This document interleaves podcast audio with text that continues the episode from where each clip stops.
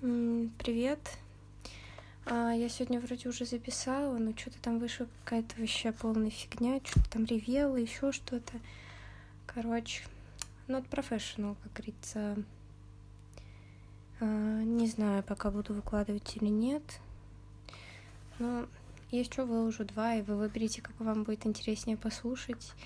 Или выложу только этот. Да, решила прочитать шестую главу.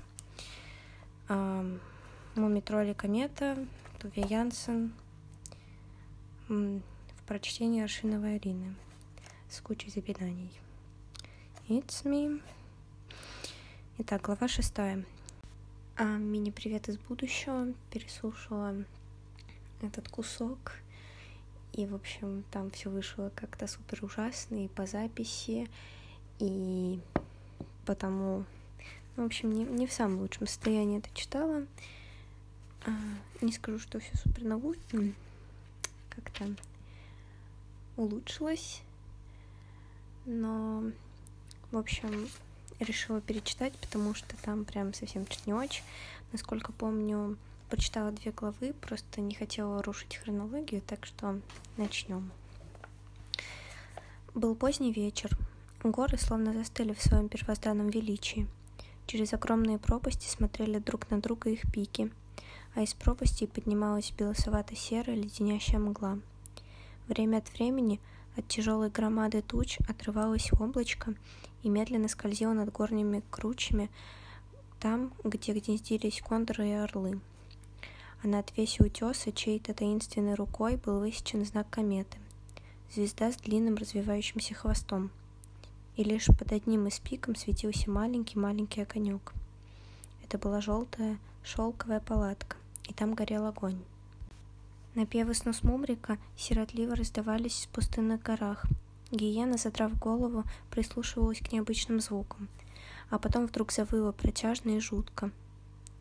«Что это?» — спросил Сниф, боязливо пододвигаясь к огню. «Это не опасно, потому что это очень далеко», — ответил снус Мумрик. «А теперь послушайте песенку о шмеле, как он отправлялся на маскарад». И он заиграл вновь. Хорошая песенка, похвалил Мумитроль. Только непонятно, что стало со шмелем и было ли весело на маскараде. Расскажи лучше что-нибудь. Снус Мумрик задумался. А, я рассказывала вам о своей встрече со снорками? Нет, встрепенулся Мумитроль. А что это такое? Ты и вправду не знаешь, кто такие снорки? Удивился Снус Мумрик. А ведь они должно быть твои сородичи. Вы так похожи. Только ты белый, а они а они, когда волнуются, меняют цвет. Никакие мы с ними не сородичи, рассердился Мумитроль. Нет у меня сородичей, которые чуть что и перекрашиваются. Существует лишь один вид мумитролей — белый. Во всяком случае, мои знакомые снорки очень похожи на тебя, спокойно сказал Снус Мумрик. Он бледно-фиолетовый, а его сестренка светло-зеленая. И, признаться, очень недурна. Вся покрыта таким маленьким пушком и щелкой, она то и дело причесывала. Глупости, буркнул Мумитроль, позевывая. Ну и что же случилось? полюбопытствовал Сниф. А ничего особенного, сказал Снус Мумрик. Просто она такая симпатяшка. Плела из травы маленькие циновки для спанья и заваривала чай из трав. Если вдруг разболится живот. За ухом у нее всегда были цветы, а на лапке маленький золотой браслет. «Ну и никакая это не история», — сказал Сниф. Снус Мумрик пожал плечами и снова принялся играть. «Все девчонки дуры», — сказал Мумитроль, забрался в спальный мешок и уткнулся носом в стенку палатки. А ночью ему приснилась маленькая светло-зеленая Фрикин-снорк. Она была похожа на него самого, и он подарил ей розу, чтобы она носила ее за ухом. «Глупости какие!» — буркнул он утром, проснувшись.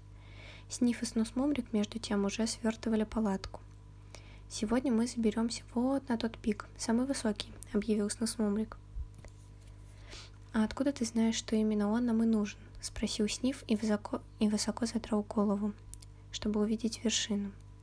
Но она пряталась в облаках. «Посмотри вокруг», — гордо произнес Нусмумрик. «Столько тут сигаретных окурков!» Их точно бросали профессора из обсерватории. «А ведь верно», — согласился Сниф, завидуя, что он не первый это открыл. Друзья медленно брели вверх по извилистым по извилистой горной тропинке. На всякий случай они обвязались веревкой. «Помните, вы делаете это на свою голову», — бубнил снивший, шедший последним. Бубнил снивший, шедший последним. Все выше и выше, все круче и круче подъем. Ух, жарко, пожалуйста, ему метроль, втирая, вытирая лоб. А мама-то думала, что нам будет холодно. Как хорошо, что крокодилы съели наши брюки. Они глянули вниз, в долину. Все вокруг было такое первобытное, такое гигантское, одинокое. Страшно одинокое. Среди голых круч, распластав крылья, парил кондор. Единственное живое существо, которое они видели. «Какая ужасно большая птица!» — изумлялся Снив. «Наверное, ему скучно здесь наверху. Он такой одинокий.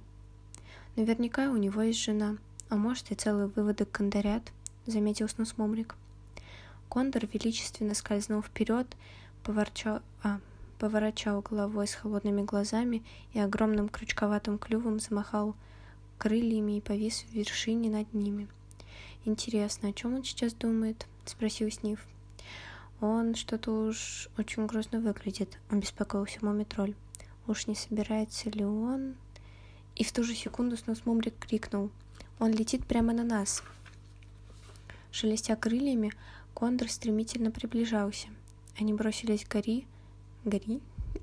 Они бросились к горе, прижались к ней, крепко уцепившись друг за дружку, и беспомощно ждали леденее от страха. Вот он! Им показалось, будто мимо пронесся ураган. Широченные крылья ударились об скалу, заслонив на мгновение свет. Но уже в следующий миг все опять было тихо и спокойно.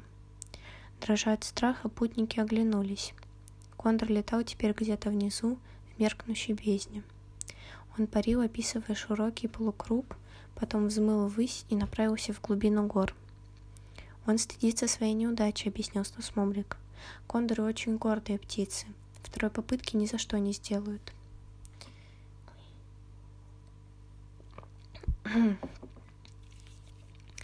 Крокодилы, гигантский ящер, водопад, подземный туннель, кондор, подсчитывал на пальцах снив. Пять огромных ужасных переживаний, особенно для меня, ведь я такой маленький. Самое большое приключение у нас еще впереди, серьезно сказал Мумитроль. Все трое посмотрели вверх на тяжелые серые тучи. Так хочется увидеть чистое небо, с тоской сказал Мумитроль. Ну ладно, двинулись дальше. К вечеру путешественники поднялись под самые облака. Туман здесь был такой густой, что идти стало скользко и опасно. К тому же они промерзли до костей. Теперь Мумитроль с печалью вспоминал о шерстяных штанах. Я-то думал, облака мягкие, как пух, и в них можно погулять, сказал Снив, чихая. Надо же мне было напроситься в эту дурацкую экспедицию. Как раз в этот миг Мумитроль остановился и навострил уши. «Постойте», — сказал он. «Вон там что-то сверкает. Может, огонек? А может, алмаз?» «Алмаз?» — завопил Снив. Он, как вы уже знаете, очень любил драгоценные камни. Мумитроль двинулся на огонек и, натянув веревку, потащил за собой остальных. «Золотой браслет», — объявил он. «Осторожней!» — остерег его Снусмумрик. «Браслет лежит на самом краю». Но Мумитроль не слушал. Он осторожно подполз к обрыву и тянулся за браслетом. Снуснумрик и Сниф крепко держали веревку, а Мумитроль все тянулся и тянулся, сначала лапами, а потом всем телом, и, наконец, схватил браслет. «Как ты думаешь, это не браслет Фрикин Снорк?» — спросил он. «Это он», — печально вздохнул Снуснумрик. А она... Она была такая красивая. Я всегда собирала цветы, даже в самых опасных местах. Мумитроль не отвечал. Друзья уныло побрели дальше, и через некоторое время почувствовали, что в воздухе потеплело. Они остановились и вдруг увидели под собой внизу море туч. Сверху оно казалось до того мягким и красивым, что так и хотелось покувыркаться в нем.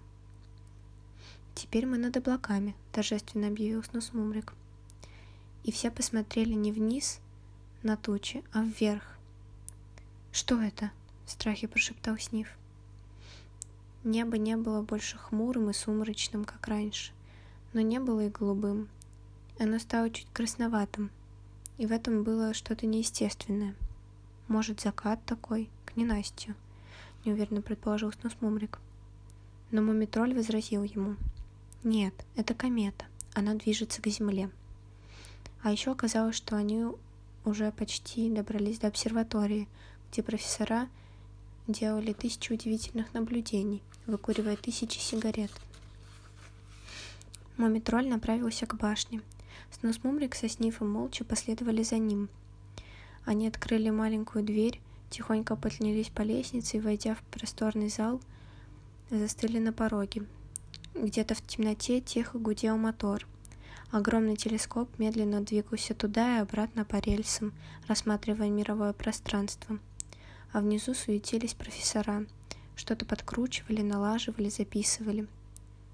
Профессора... Я не уверена, что я сейчас правильно профессора читаю. Ну, ладно. Здравствуйте. Но профессора его не замечали. Славная погода сегодня. Продолжал он, немножко повысив голос, но опять не получил никакого ответа. Тогда он прошел в зал и тихонько тронул за рукав профессора, который был к нему ближе всех. «Мы прошли почти тысячу миль, чтобы увидеться с вами, дяденька». «А, опять ты здесь», — буркнул профессор. «Простите, пожалуйста, но я здесь первый раз», — удивился Мумитроль. «Ну, значит, те двое были очень на тебя похожи», — отмахнулся профессор. «У меня нет времени на всяких, кто шныряет вокруг да задает детские вопросы. Эта комета – самое интересное из всего, что мне довелось наблюдать за 93 года моей жизни. Ну что тебе? Я только хотела узнать, а, кто тут был до меня, запинаясь, сказал Мумитроль. Случайно, не маленькая светло-зеленая светло-зеленая фрекинснорк. Чуть пушистенькая такая, с цветком за ухом. Профессор вздохнул. Пушки, цветки, фрекин — все это не по моей части. А впрочем, вертелась тут одна особа, страшно мешала мне. Все болтала о каком-то украшении. Потеряла его, что ли? А теперь бросит меня. Я и так истратил впустую 45 секунд. «Спасибо», — поблагодарил Мумитроль. «Спасибо, большое спасибо». Он поклонился и, пятясь, пошел к двери. «Ну что, узнал?» — полюбопытствовал Сниф. «Летит?» «Когда она в нас врежется?» — спросил Сносмумрик. «А? Что?» — растерянно переспросил Мумитроль. «Что-что? Комета, разумеется», — рассердился Сносмумрик. «А я про это и не спрашивал, позабыл», — признался Мумитроль. «Зато я узнал. Она была здесь. Она. Маленькая Фрекин Снорк. Она жива. Она не свалилась в пропасть». «Это, конечно, событие. Фрекин Снорк», — съявил Снусмумрик. «Нет, правда», — Мумитроль улыбался, как дурачок. «Ты обалдуй», — разволновался Сниф. «Теперь я пойду и спрошу». И он на цыпочках подошел к другому профессору. «Дяденька, а можно поглядеть в телескоп?» — вежливо спросил он. Меня страшно интересуют кометы, и я так много слышу об одном уважаемом профессоре, который их изучает. Профессор вскинул очки на лоб, он казался весьма польщенным и сказал, ну, в таком случае придется разрешить и он наладил телескоп так, чтобы Снифу удобнее было смотреть. В первую минуту Сниф испугался. Небо было совсем черное, а звезды огромные мигали, будто живые. А где-то далеко-далеко сверкало что-то вроде злобного красного глаза. «Это комета?» — шепотом спросил он. «Да, это она», — подтвердил профессор. «Но она совсем не двигается», — озадаченно проговорил Сниф. «И я не вижу у нее никакого хвоста», «Хвост позади», — объяснил профессор. «Комета несется прямо на Землю. Вот и кажется неподвижной, но она с каждым днем будет расти и расти». «А когда она долетит до нас?» — спросил Сниф и, замирая от ужаса, снова посмотрел в телескоп на маленькую красную искорку. Согласно моим расчетам, комета должна коснуться Земли вечером 7 октября в 8 часов 42 минуты, э, ну или, возможно, 4 секунды позднее, ответил профессор. «И что же тогда произойдет?» — спросил Сниф. «Произойдет?» — удивленно переспросил профессор. Над этим я не задумывался. Во всяком случае, я подробно опишу ход событий. «А вы знаете, дяденька, какое сегодня число?» — спросил Сниф. «3 октября», — ответил профессор. Ровно шесть часов двадцать восемь минут. «Тогда нам надо спешить», — сказал Снив. «Огромное спасибо». Он подошел к своим и, задрав нос, сказал. Я имел очень содержательную беседу с господином профессором. Мы оба пришли к выводу, что комета столкнется с Землей 7 октября в 8 часов 42 минуты вечера или, возможно, на 4 секунды позднее. «Скорее домой!» — решил Мумитроль. «Только бы добраться к маме, прежде чем комета долетит до Земли. Уж мама что-нибудь и придумает». Он ринулся вниз по лестнице, с шумом распахнул дверь. «Ну, вы там! Живее!» — крикнул он. «Спокойней!» — остерег его сносмумрик.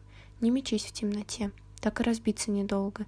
Ведь комета появится только через четыре дня». «А что там комета?» — отмахнулся Мумитроль. «Мы должны догнать снорков, брата и сестру. Девчонка должна получить обратно свой браслет». И глава седьмая.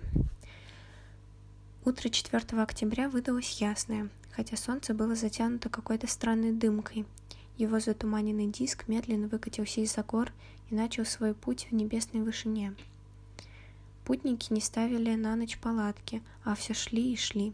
Далеко внизу, в долине, они видели узкие ленты рек и темные пятна лесов. Зеленый лес, размечтался Снусмумрик. Ох, как мне хочется прочь отсюда, из этой каменной пустыни. «Я устал», — хныкал Снив. «Не хочу больше тащить на себе эту тухлую палатку. Несите ее сами». «Но ведь мы несем весь остальной багаж», — урезонивал его мумитроль. Снив разревелся. «Конечно, это никакая не тухлая, чудесная желтая шелковая палатка», — сказал Снусмумрик. «Но не надо слишком привязываться к собственности. Брось ее». «Прямо в пропасть?» — растерялся Снив и перестал плакать. Снусмумрик кивнул. Снив подошел с палаткой к самому краю. «И кастрюли туда же?» — спросил он. «По мне так пожалуйста», — пожал плечами снос Мумрик. И Снив швырнул всю поклажу в пустоту. Гигантскими скачками она запрыгала с утеса на утес, кастрюли звенькали и бренькали, пока, наконец, последняя не замолкла где-то внизу. Неожиданно Снив побледнел. У меня закружилась голова. Объявив это, он лег на землю пластом и не с места. «У нас же нет времени», — уговорил его тролль. «Мне надо как можно скорее увидеть маленькую». «Знаю, знаю», — перебил его Снив. «Глупый Фрекин Сморк. Только не трогай меня, а то мне станет совсем плохо». «Оставь его в покое», — посоветовал Снусмомрик. «Пусть отлежится, а мы тем временем покатаем камни. Ты когда-нибудь катал камни?»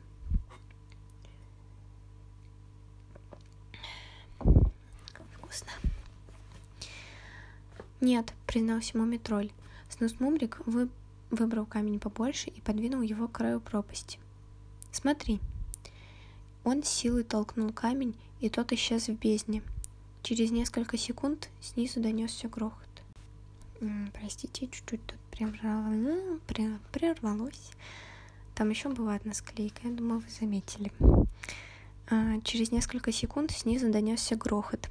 Потом опять а потом словно гром прокатился над горами. А еще долго-долго после этого эхо никак не могло успокоиться. От вершины к вершине. «Горный обвал!» — восхищенно сказал Снус Мумрик. «Я тоже хочу попробовать», — загорелся Мумитроль. «Вот тот камень столкну я». И он кинулся к огромной каменной глыбе, которая чуть держалась на самом краю пропасти. «Осторожней!» — предупредил Снус Мумрик. Но было поздно. Глыба уже с грохотом летела вниз — а вслед за нею от собственного толчка летел в пропасть злосчастный мумитроль. Вероятно, тут бы и стало на свете одним мумитролем меньше, если бы не веревка, которой он был перепоясан. Снусмумрик упал на спину и уперся в землю ногами. Рывок был такой сильный, что Снусмумрику показалось, будто его разорвало пополам. А мумитроль повис в бездне, беспомощно раскачиваясь взад и вперед, а он был тяжелеханик — Снос Мумрик мало-помалу сползал все ближе к краю пропасти, но вот веревка за ним натянулась, и Снифа, привязанного к другому ее концу, потащила по камням. «Прекратите!» — завизжал он. «Не приставайте, я плохо себя чувствую». «Через минуту ты почувствуешь себя еще хуже, если не удержишь нас!» — крикнул Снос Мумрик. А Мумитроль вопил. «Спасите, помогите!» Теперь даже Сниф понял, что дело плохо, и до того испугался, что всю хворь с него как рукой сняло. В диком страхе он заметался туда-сюда и в конце концов так запутал веревку между камнями, что они перестали сползать. «А теперь тяни», — скомандовал Снус Мумрик. «Тяни, что есть сил, когда я скажу раз». «Приготовились?» «Нет, я еще не сказал раз». И опять еще не сказал. А вот теперь раз. И они стали тянуть изо всех сил. Наконец, над краем пропасти показался мумитроль. Сперва уши, потом весь нос, а там уж и весь целиком. «Боже мой», — сказал он, — «боже мой». «Это я удержал всех нас», — похвастался Сниф. Все трое долго сидели на земле, приходя в себя. Потом Мумитроль сказал, «Мы были дураки». «Это ты был дурак», — возразил Сниф. «Ну, прямо-таки преступники», — продолжал Мумитроль, не слушая его. «Подумать только, вдруг мы скатили этот камень на голову маленькой Фрикенснорк, и она превратится в лепешку», — сказал Сниф. Мумитроль так и подскочил. «Пошли дальше, немедленно». Они продолжали спускаться в долину под красноватым небом, в котором плыло затуманенное солнце. Между скал у подножья горы бежал ручеек, неглубокий и прозрачный, полный сверкающих золотых песчинок. На камне, опустив в воду усталые лапы, сидел Хемуль и тяжко вздыхал. Около него лежала толстая книга под названием «Ночные бабочки восточного полушария. Их привычки и непривычки». Ума не переложу, — бормотал Хемуль. «Ни одной с красным хвостом. А что, если это Дидерформия аркимулис? Ну, это совсем обычная бабочка. И у нее вовсе нет хвоста». И он в какой уж раз тяжело вдохнул. В эту минуту Мумитроль, Снусмумрик и Сниф выступили из-за скалы и сказали «Привет». «Ой, — воскликнул Хемуль. Да, у меня, кстати, Хемулю какой-то странный голос просыпается, но... Кстати, я не уверена, что он всегда одинаковый, но какой просыпается. Как я испугался? Это опять вы? А я-то думал, горный обвал. Утром здесь творил что-то ужасное. Что именно? Полюбопытствовал Сниф. Горный обвал, вот что, ответил Хемуль. Совершенно ужасный. Камни величиной с дом скакали вокруг меня. Моя лучшая стеклянная банка разбита, а я сам был вынужден самым недостойным образом увертываться от них. Это было ужасно. Боюсь, что, проходя по тропе, мы нечаянно столкнули вниз несколько камней, сообщил Снусмумрик. Это легко случается, когда ходишь по горам. Не хочешь ли ты сказать, что это мы устроили такой горный обвал? спросил Хемуль. Вроде как мы, кивнул Снусмумрик. Я никогда не была особ... никогда не было вас особенно высокого мнения, медленно произнес Хемуль. А после этого вообще неизвестно, захочу ли я с вами знаться. Он отвернулся и стал плескать воду на свои усталые лапы. Через некоторое время он повернул голову и спросил. «Вы еще не ушли?» «Скоро уйдем», — ответил Мумитроль. «Дяденька, а дяденька, вам не кажется, что у неба какой-то странный цвет? Цвет? У неба? Удивился Хемуль. Да, у неба, повторил Мумитроль. Глупости, нахмурился Хемуль. По мне, будь оно хоть в клетку. Я так редко на него гляжу, что оно меня беспокоит. Так, это ручей, он высыхает. Если ну и дальше так пойдет, чего доброго, нигде не будет, негде будет ополаскивать лапы. «Так ведь это большая комета!» — начал было Мумитроль. Но тут Хемель... Хемуль прерывисто встал, сгреб свои вещи и перешел на ту сторону ручья. «Ладно, пошли», — сказал Снус Мумрик. «Раз уж земле суждено превратиться в отбивную, оно может лучше, если Хемуль не будет знать об этом заранее». Вот, вроде бы прочитала то, что нужно было. А, да, мне тут минуту надо поговорить, чтобы дозаписать все, что было записано, перезаписать. А, а, кстати, можно просто обрезать. Ну ладно. Сегодня просто послушала сначала первую часть, ее выложила. Ну, которая там дурацкая такая. Не знаю, мне за нее относительно стыдно. Но раз уж типа била себя в грудь о честности, то пусть будет честность. Вот. Ну а тут как бы нечестного особо ничего нет, потому что просто был ужасно записан как-то звук. Не знаю, сейчас будет лучше или нет, но там он постоянно шепелявил как-то. И Хемуль там вообще ужасно говорил, там ни слова нельзя было разобрать. Вот. Ну, его, наверное, уже завтра выложу, это что-то пол второго. А, наверное, скоро лягу спать. Ну, в течение часа, наверное. Хочу досмотреть видос. А, ну вот видос еще час десять. И потом пойду спать. А еще полчаса это слушать, да. Так что вот. Ну, надеюсь, что все-таки это немножко получше, чем то, что был предыдущий. Ну, не знаю, вот. Ну, в общем, не стала рушить хронологию, потому что завтра буду читать следующую главу.